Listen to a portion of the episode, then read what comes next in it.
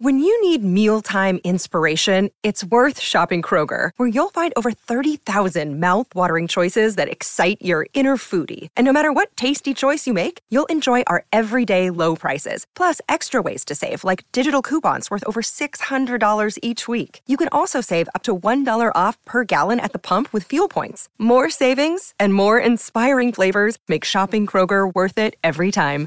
Kroger, fresh for everyone. Fuel restrictions apply.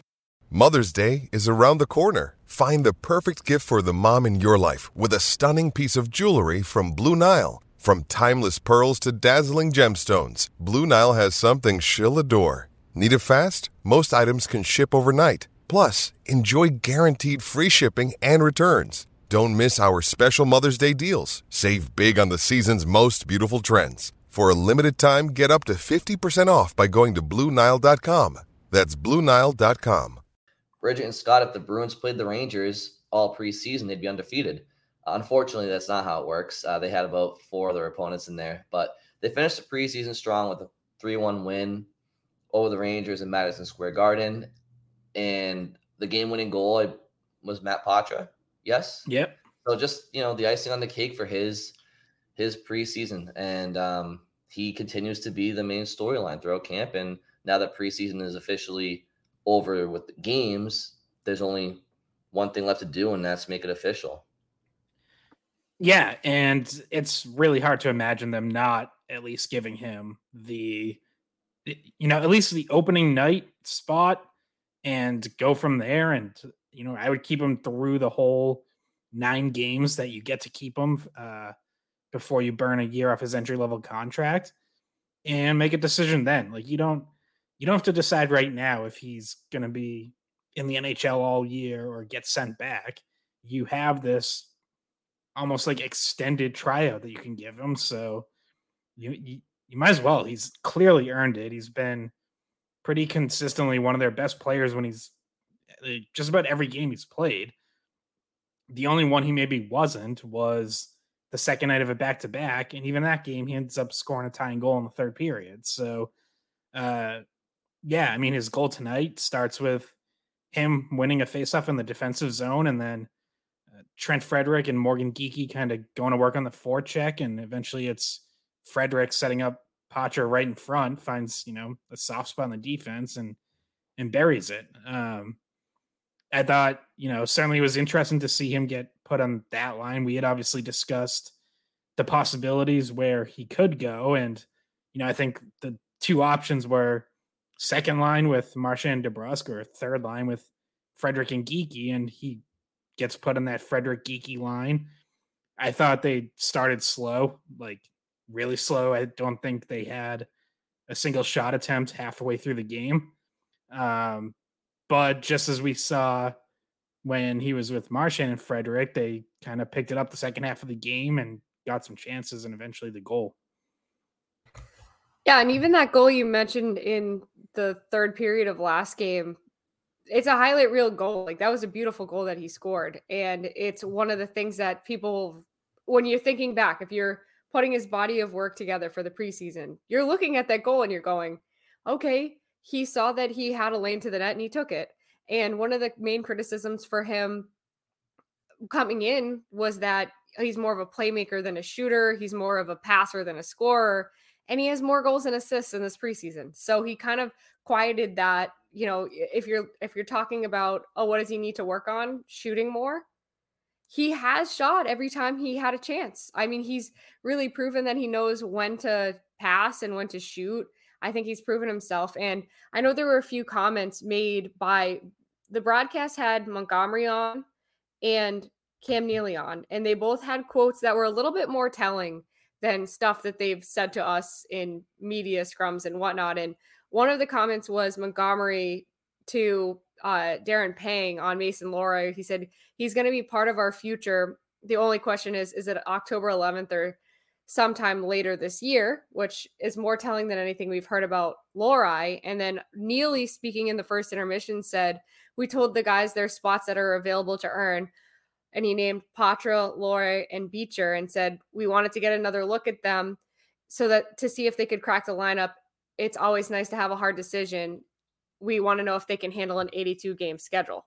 So I feel like both of those statements by coach and management show you that this has been something that they are seriously considering, even with Lohrei, who is someone who's further in the depth chart just because of how strong the decor is. So I think Poitras has clearly shown he's ready and will be in there. I think Beecher has had a good preseason. I think he should start there. I'm not sure if he will.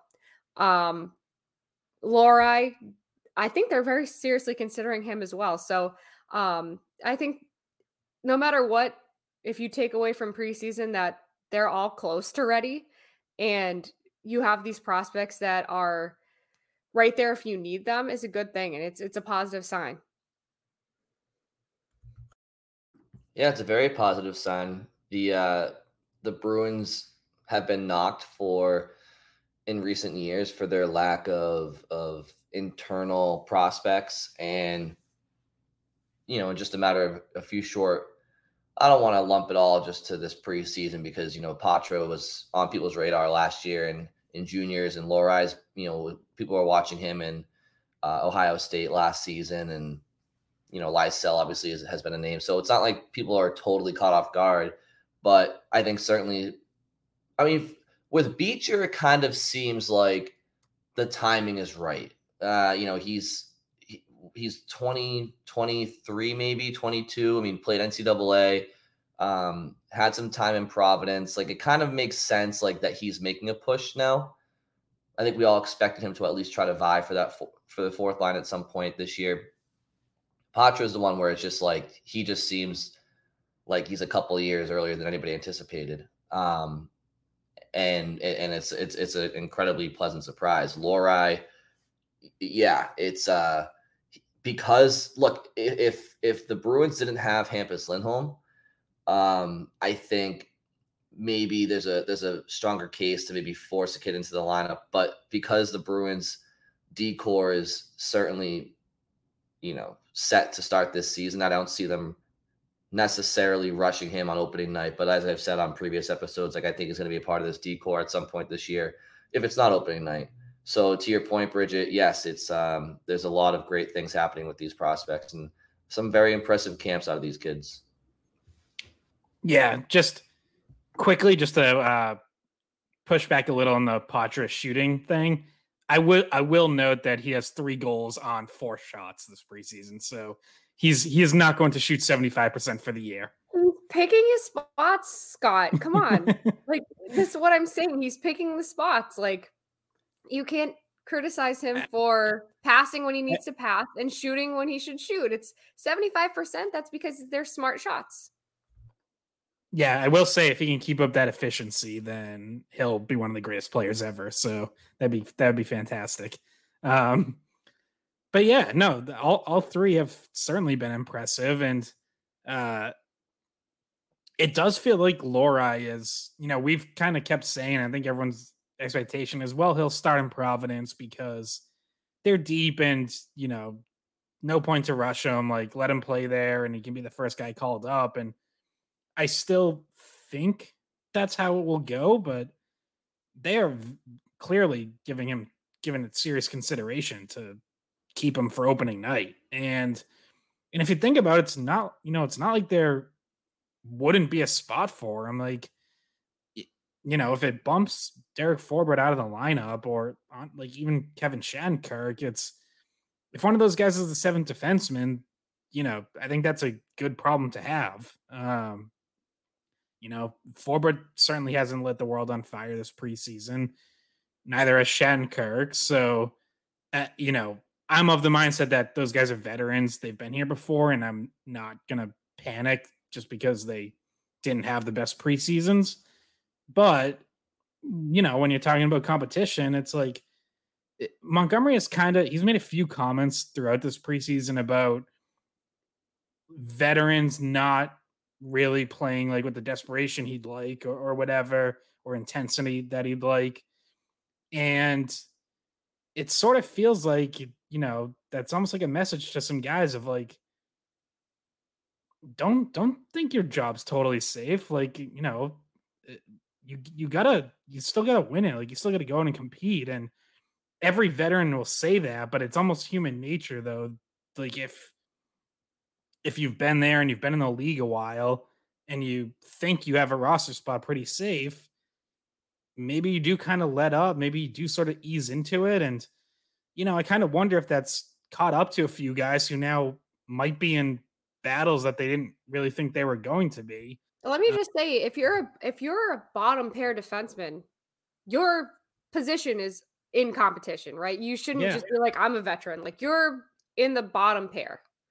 You're yeah. always going to be on the cusp of fighting off either, you know, a younger guy that's Mason Lohrei coming into the lineup, or even just like someone else that like Forbort and Shattenkirk.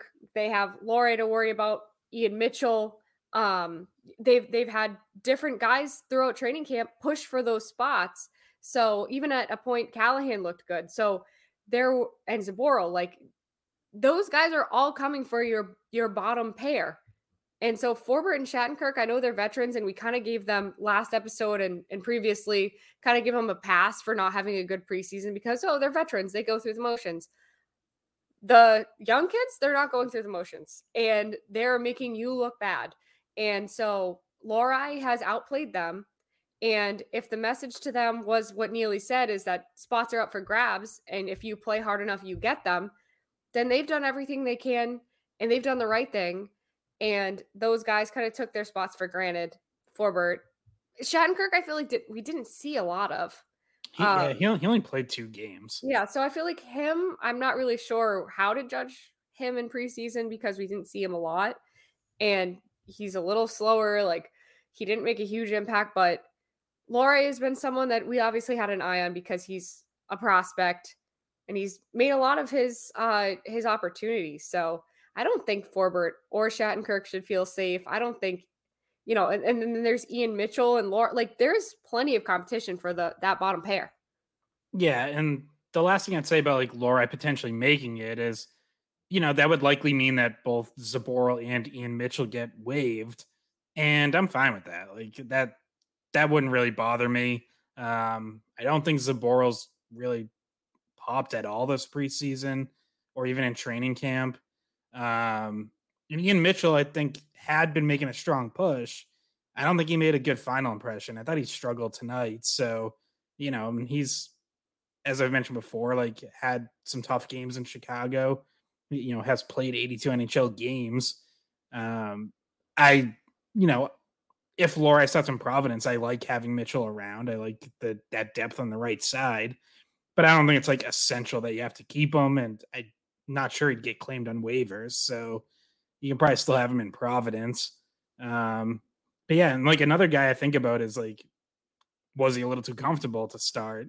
Was Morgan Geekie, who you know we talked about before, like his his roster spot was always going to be safe, but he started camp kind of slow. He started his first couple preseason games slow, and all of a sudden, you know, here comes the last preseason game, and he's not the third line center anymore. He gets bumped over to wing, and finally has a strong game to his credit. Like I thought he played well. Ends up with two assists. You know, as I mentioned, like was part of the forecheck with Frederic to to set up Poitras's goal, and then makes a nice play to set up AJ Greer for the empty netter. So, um, you know, finally finally brought it, but it's like did it take this push from Poitras and you know the threat of moving over to the wing to sort of light a fire under him because now it looks like he's most likely starting the year on the wing and and not at center, which I think is is good for the Bruins. I think it creates a, a deeper lineup all around. Um, but it's obviously not the role he probably initially thought he was going to have.